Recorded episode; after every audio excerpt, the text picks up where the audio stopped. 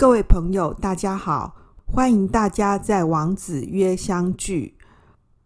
王子约这个平台，希望透过经典和生活事例的结合，以及现代诠释，和大家一起共享经典智慧，重新发现经典的美好，帮助我们更愉快的生活。八月份的王子谈经典啊，讲的都是关于儒家孝道的语录。这是因为八月份啊，有一个很重要，但是大家都不太知道的节日，叫做祖父母节。所以今天呢，我要来谈一谈呢，关于祖父母节的事情。不过呢，在还没讲这个节日以前呢，我想要先讲一讲呢，前阵子我去看了一部电影，叫做《父亲》。那个时候啊，还没三级警戒，不过看电影呢，已经要全程戴口罩了。那个电影呢，是安东尼·霍普金斯演的。那个安东尼呢，霍普金斯呢，演很多很经典的电影，像是最为人称道的《沉默的羔羊》，那个里面的那个变态，或者是《人魔》里面的那个杀人魔医生，还有《长日将近》里面的管家等等，我很喜欢他哦，所以我看很多呢他演的电影。然后在父亲的这部片子里面呢，安东尼·霍普金斯呢演的是一位呢得了失智症的老人，然后由他女儿照顾他。但是因为失智症嘛，会越来越严重啊，还会产生幻觉，所以整部片子呢就是呈现他逐步呢病重，然后错置现实和幻觉的这个过程。虽然是已经播过的电影啊，不过内容呢真的很好看，那我就不再剧透了啊。里面呢其实。这个男主角呢，安东尼·霍普金斯呢，真的很会演哦，所以其实让人很感动。而且这部电影啊，后来还得了那个第九十三届奥斯卡金像奖的最佳男主角和最佳改编剧本奖，我还蛮推荐大家去看的。那为什么要谈呢？祖父母节之前先谈了这部片子呢？事实上啊。很多国家呢都有祖父母节，那定定这个节日主要的目的就是为了敬老嘛。那台湾为了参与世界的脚步呢，也就定定了我们的祖父母节。那我们先来讲讲国外的情形。波兰的祖父母节呢，是在一九六四年的时候呢，由波兹南市的一家报纸呢提出的。然后他登在报纸上之后呢，就全国普及。后来一跃就变成那个国家的的这个节日哦。那这个节日呢，是一个家庭性的节日，不是假日。那那个庆祝的形态呢，是由各个家庭决定的。那偶尔呢，学校也会配合安排话剧演出，就是替那个祖父母呢画那个肖像啊。这一类的啊、那呢，这个他们的祖父母节有两天哦，呃，一月二十一号是祖母节，一月二十二号呢是祖父节，很有趣哈、然后法国的祖父母节呢是定在呢三月份的最末一个周日，不过他们只有祖母节，没有祖父节。那这个节日呢不是正式的节日，所以没有放假。祖母节呢，本来是那个商业活动之一哦，就是在一九八七年的时候呢，由卡夫食品旗下的这个品牌，就是祖母牌咖啡。那呢，跟祖母节协会呢共同策划。那因为这个商业活动很成功嘛，那相关的庆祝活动呢就越来越受到各界的欢迎。后来就变成法国的节日之一哦。特别是近二十年来呢，这已经受到各界的这个接受呢。这个报章杂志呢也会这个。加强促销，像这样子的一个祖母节啊，有点像我们那个呃中秋节的时候都会要一起烤肉，对不对？然后中秋节当然是有放假的，可是中秋节最重要的庆典其实是烤肉，不是吃月饼诶，有点像这种味道。那么，美国的祖父母节呢，是在一九七八年的时候，在卡特总统任内呢宣布定定的。它是美国全国性的假日哦，时间呢是在每年的九月的第一个星期日。那如果是我们邻近的日本呢，它其实是没有祖父母节这种的节日，但是他们把那个九月的第三个礼拜一呢定为呢敬老之日。然后有的是翻译作呢老者之日，哈，或是老者的日，就是有点像偏向敬老节的意思。但是那一天是国定假日，是礼拜一哦，所以全国放假一天，用来表示呢对高龄者的敬爱之意哦。后来呢，在这个日本老人团体的争取之下呢，修正了老人福祉法。从二零零一年开始呢，把九月十五日呢定为老人之日，然后之后的连续一个礼拜都是叫做老人周。就是敬老之日的那一天有放假，然后老人周的整周呢是纪念不放假。那这个敬老节呢，据说是一九五零年的时候呢，一刚开始是从那个日本的兵库县开始全面实施的，因为那个兵库县呢管理者呢认为说这个老人应该受到尊重，所以就向政府呢提出要求定定这个节日啊。然后日本人就觉得说他们有老人节啊，然后成人。人节啊，可是却没有像敬老日这样子，很荒唐。后来呢，就要求日本政府呢，就是增加敬老日。那也就是这样呢，日本人他们不觉得说他们的这个。老者之日或敬老之日是像那个母亲节那样子，是国外传进来的，所以这个他们的敬老节比较有点像我们讲的那个重阳节的性质比较类似啊，所以日本人也不觉得说他们去呃什么要有什么祖父母节，因为他们的这个老人之日呢，敬老之日就有像这样的一个性质啊，然后另外是新加坡。新加坡的祖父母日呢，是每年的十一月的第四个星期日。这是新加坡政府呢，在一九七九年呢定定的。他们呢，把每一年的十一月的第三个星期呢，列为呢乐龄周，表扬呢乐龄人士呢对社会发展付出的贡献，同时呢，也宣扬呢敬爱乐龄长者的理念。有没有发现新加坡很特别哦？他们是以乐龄人士称老人哦，所以他们不是称老人，他们是称乐龄人哦。然后从一九九九年开始呢，就把每一年呢十一月的第四个礼拜天呢定为祖父母日，举办系列的活动呢，让乐龄人士呢以及家人同乐。那么至于呢，香港的祖父母节呢，是维多利亚青年商会呢，在一九九零年呢发起的。他们订立呢，每年十月的第二个星期日呢为祖父母节。然后，二零一三年的时候呢，还请很著名的歌手孙耀威演唱当年的祖父母节的主题曲啊，叫《好风光》。那不过这个《好风光》是粤语版的，不过其实还蛮好听的啊。那 MV 其实也拍得不错哦，大家可以呢上网听一下。那回头呢讲到我们台湾，我们台湾的祖父母节呢。是教育部呢，在二零一零年呢发起的，以后呢就固定呢每一年的八月的最后一个礼拜日呢，定定为祖父母节。然后呃，通常是各县市的市政府的这个教育局啊，或者是家庭教育中心，会邀请相关单位或者是学校呢举办庆祝活动，比如说会举办那个一日孙子啊，一生感动。我记得好像是在火车站啊，哈，然后。帮那个要过车站的那个阿公阿嬷呢，就是帮他们提行李搬东西。一日孙子一生感动，就是临时孙子。然后那些就是去担任临时孙子的学生们呢，要受一些志工训练，然后他们会穿背心，然后帮阿公阿妈呢就是抬行李这样。然后阿公阿妈都会很感动哦，就会请他们吃糖果。可是因为有受过训练嘛，就是不能接受这样子哦。然后还有那种大手牵小手，代代学习去，就是去那个图书馆啊，就是参加的那种乐龄学习。然后我记得新北市啊，也有推出过那个祖父母饼，就是祖父母饼是三代的那个吃的那种饼，就是由祖父母、父母跟孙子这样子三代，然后他们是代表不同的三种口味，用那个抹茶、红曲、地瓜这种天然的食材呢。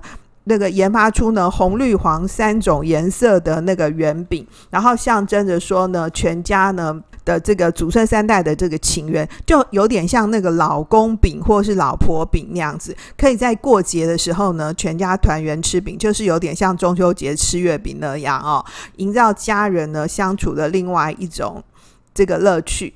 那为什么要谈祖父母节呢？大家都知道说呢，我们台湾社会呢人口快速老化嘛，我们已经在二零一八年呢转为高龄社会了。那推估到二零二五年的时候呢，会迈入呢超高龄社会。那二零二零年呢的时候，超高龄哦，就是八十五岁以上的那个人口呢，占老年人口的十点七 percent。到二零七零年的时候呢，会增长到呢二十七点四 percent。根据内政部呢，二零二一年呢三月的国情统计通报呢，到二零一一年呢一月底啊。呃，我们台湾呢的老年人口呢，就是六十五岁以上的呢，有三百八十点四万人啊，所以不仅是超过呢联合国定义的高龄社会的门槛值十四 percent，而且持续的升高到十六点二 percent。同时呢，受到老年人口快速增加以及少子化的这个双重影响呢，就是到二零。一八年呢，二月底开始，我们的老化指数呢首度破百，也就是说呢，六十五岁以上的老年人口数呢，已经超过了幼年的人口数。那幼年人口是代表几岁呢？就是零到十四岁啊。然后到了今年的一月底啊，更高达呢一百二十八点七 percent。所以，由于平均余命的这个延长，以及的这个少子化哦、少女化的这个缘故呢，家庭结构啊、组织啊，家人跟家人的关系也越来越跟以前不同啊。我们过去呢，所谓的家庭结构呢，从我跟我阿嬷那个时候有三代同堂啊，到后来呢，社会会谈说隔代教养啊。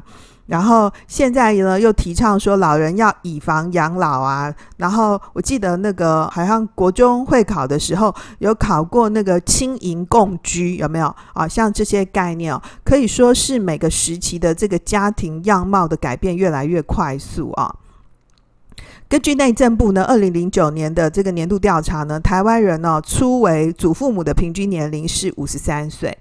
那呢，当时台湾民众的平均寿命是七十九岁左右。那这个调查是二零零九年嘛，现在已经二零二一年啦。所以距离现在这么久的时间，如果推扩到今天来看呢，所谓呢为人祖父母的时间哦，也许会长达三十年左右哦，哦。因为台湾健保很完善嘛，又加上呢，呃，我们经济健康意识比以前提升很多啊，所以祖父母的角色呢，不仅影响到个体的老年生活适应哦，他们同时呢，也可能是家里头很重要的精神支柱来源哦。进一步说呢，祖父母的角色呢，更会成为每个人成长和生命发展历程当中呢，这个很重要的关键对象哦。所以我看了这个电影呢。我就特别想到说，这个祖父母节呢，或许可以扭转一些我们对老人啊年龄的歧视偏见或者是刻板印象。因为我去买菜的时候啊，那个卖贡丸的人啊叫我大姐，我心想说，我已经给你买两两斤贡丸了，你干嘛叫我大姐啊？害我心里头很不舒服，你知道吗？后来我我就在赖上面呢跟我同事讲。然后我同事就说：“对啊，没错，你是叫大姐，很好啊。呃，如果是我去买贡丸的话，他可能会叫我阿姨。”那我被人家叫大姐啊！对啦，我后来回家反省了很久，我也的确是应该被叫大姐。可是那个卖贡丸的人又没多年轻啊，对不对？他给我装什么可爱啊？所以我就觉得很烦哦。那我们如果社会上面一般想到老人，常常会把这个老人跟贫苦啊、疾病啊、失能、依赖，甚至是社会问题贴上标签。那么，台湾事实上刚刚讲了这么多数据啊，是要告诉大家说，我们台湾呢已经进入老年化社会了，四到五个人当中就有一个老人呢。所以，我想提倡正向的老化态度呢，或许可以帮助我像我这样子的一个这个中年人或为人父母者。或者是呢年轻世代的朋友呢，认识老化的历程和悦纳老年世代，让祖父母呢当孩子们的第一位老师。透过祖孙的互动呢，去扭转世代间的年龄歧视偏见，建立一个对老人亲善而且没有年龄歧视的社会环境。那我看那个父亲这部片子呢，很大的感受也在这里啊。呃，因为那个片子里面呢，常常会出现那个影像，你怎么觉得怎么重复播放啊？事实上是故事里面的那个父亲啊，哦。他因为疾病的关系嘛，有很多东西其实在他脑子里面是混乱的哦。那呢，因为台湾的高龄人口呢，既然已经逐渐超过青壮年的人口，那所以我们也要学会，并且了解到说，所谓的老人应该可以是社会资产嘛，而并不是社会负担呐。那么祖父母既然是联系家庭和社会的根本元素，所以彰显呢，祖父母是社会文化的重要资产。了解呢，家家有老人，人人都会老。透过教育的方式呢，让大家呢具备正确的老化观念，进而迎向呢这个迈入高龄社会的各种挑战。我想呢，应该是一个蛮重要的事情哦。讲了这么多数据呢，跟理论调查，其实很无聊，对吧？哦，各位可能你也有看过那个高年级实习生，对不对？然后我再举一个呢，这个我们生活里面的例子。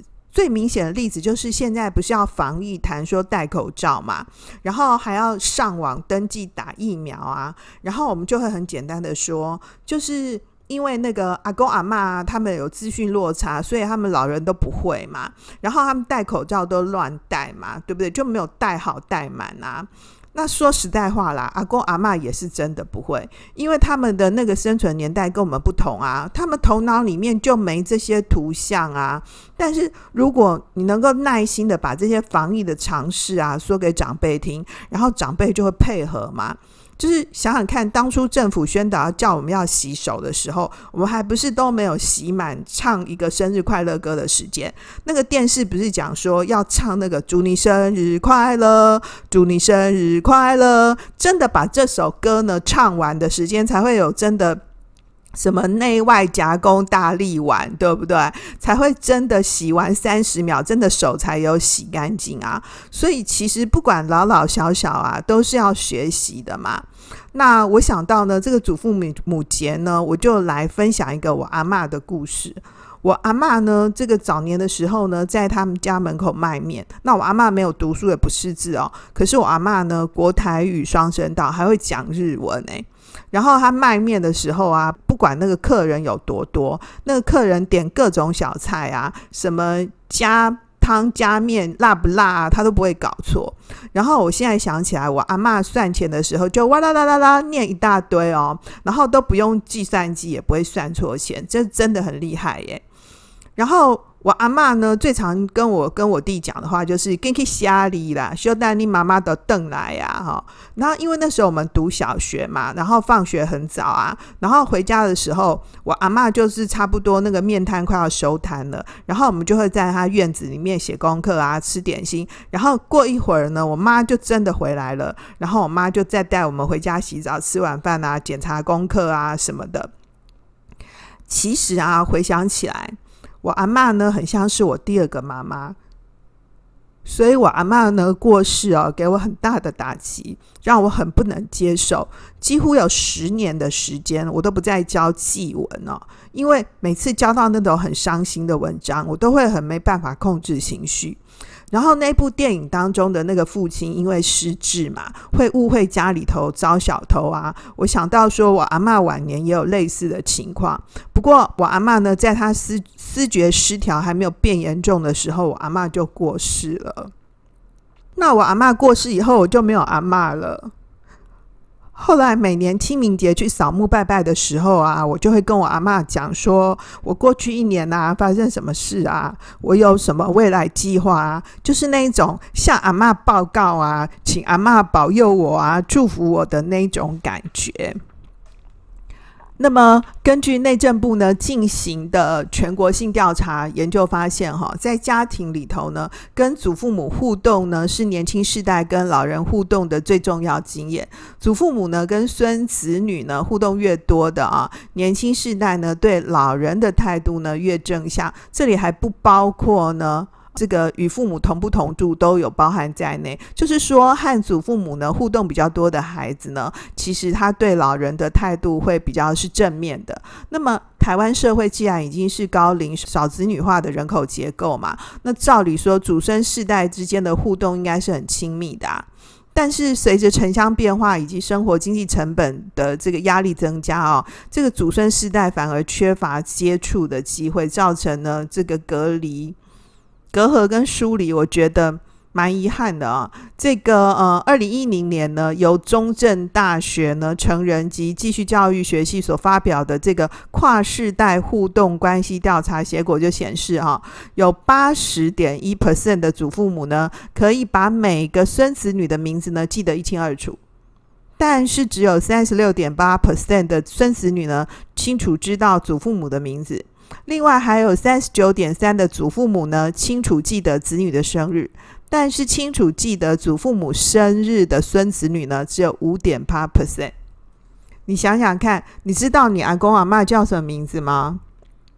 你知道呢？你阿公阿嬷呢的生日是什么时候吗？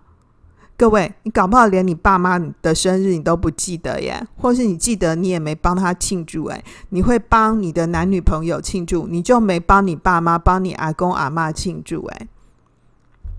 我阿嬷过世的时候呢，台湾还没有祖父母节，然后到现在呢，知道呢祖父母节的人也还不多。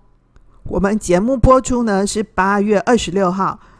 那就是这个周日啊，所以我想呢，邀请呢所有收听王子曰的好朋友们，如果还来得及过节庆祝的话呢，去阿公阿嬷家看他们，帮你阿公阿嬷呢买个小礼物吧。如果你忘了及时收听呢，我们节目来不及庆祝了，也给你的阿公阿嬷打个电话问安，乱聊天吧，能得到老人的祝福哦，能量会无限放大。这是真的哦。如果你本身啊就是少年阿公、少年阿嬷，或是还不到阿公阿嬷的年纪啊，听完这集啊，也要学习提前呢、学会当一名乐龄老人。等我们真的老的时候，哈，要像新加坡人那样，要当乐龄人啦，不要当老年人，要学会享受人生，满足自己呢关于依存关系、健康、自尊的需求，以及和睦安静的生活状态。不要什么都舍不得，什么事都只想着孙子孩子啦。过祖父母节，就去买个漂亮的口罩，自己帮自己庆祝一下吧。你看年轻人的口罩都是花花绿绿的，什么公仔的图案啊，对不对？Hello Kitty 啦，Melody 啦。然后我们当长辈的人也要突破风险嘛，不要老是戴那种医疗款的蓝色、绿色、粉红色的嘛，偶然戴个俏丽的啊，有图案的啊，有彩虹渐层的口罩上街啊，哎，还有豹纹的那种，对不对？还有星光花朵图案的，对吧？好，那呢，就算只是防疫呢。去市场买菜啊，去大润发购物嘛，那个结账员一定会觉得你超酷超赞的啦。那你是会说啊，拍谁呢？没关系啦，对不哈？哎，不用不好意思啦，就偶然而已啊，没关系啦。去便利商店呢的时候呢，顺便买就好啦。有那种单片包装的，真的啦，很方便，很多种可以选哦。生活就是要自己找乐子嘛，这样你就离你家的年轻人更靠近了。你家的年轻人呢，儿孙辈也会更喜欢你啊。他们会觉得说，我阿公阿嬷超帅的。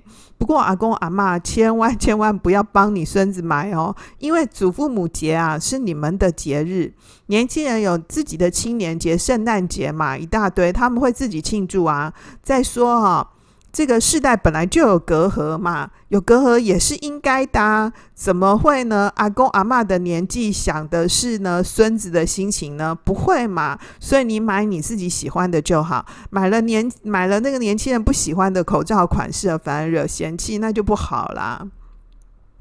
各位，你一定有听过对不对？老吾老以及人之老这句话对吧？老懵老嘛是有人比我更加老，对吧？有懵有嘛是有人比我更加有啊，没有逆龄这种事啦，只有衰老、变老和更老啊。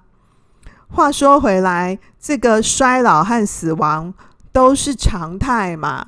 日本的这个老年学会啊，认为说呢，这个六十五岁作为高龄的分界点已经是不符合事实了，所以他们建议啊，把高龄者的年龄呢提高到七十五岁，然后六十五到七十四岁呢是界定为准高龄者。这个准高龄者的年龄的人呢，大多身心还很健康嘛，还能够参与社会，只是身体机能比年轻人差一点啊。那他们认为说，七十五岁以上才算老人，然后七十五到八十九是老人哦。九十岁以上呢，才是算是超老人。各位，我们都还没到六十五嘛，离六十五呢还有蛮长一段距离。可是呢，我们总有一天会变老啊。那我们现在呢，可不可以先练习呢？呃，关于呢，我们老的时候，当我们变成是一个乐龄人士的时候呢，有什么东西是我们现在就可以开始准备的呢？年轻人呢，在谈呢这个马斯洛的需求金字塔的时候呢，会谈到说关于生理、安全、社交、尊重和自我实现的一个需求。那呢，年长了之后呢，会有呢乐龄人的要求。那么，对于你自己的未来生活，你会怎么样看待呢？既然衰老和死亡呢，都是常态，只有衰老和死亡对人人都是公平的。那为什么我们不开始好好准备呢？好，今天就讲到这里，谢谢大家的收听。希望今天的这一讲可以开启你更多关于经典和生活智慧的想法。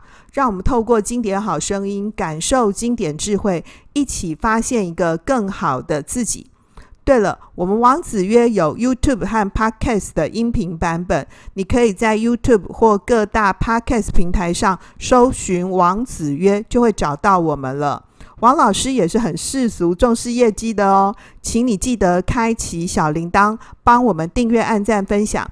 如果你是在 Podcast 收听，我也要麻烦你帮王子约五星按赞。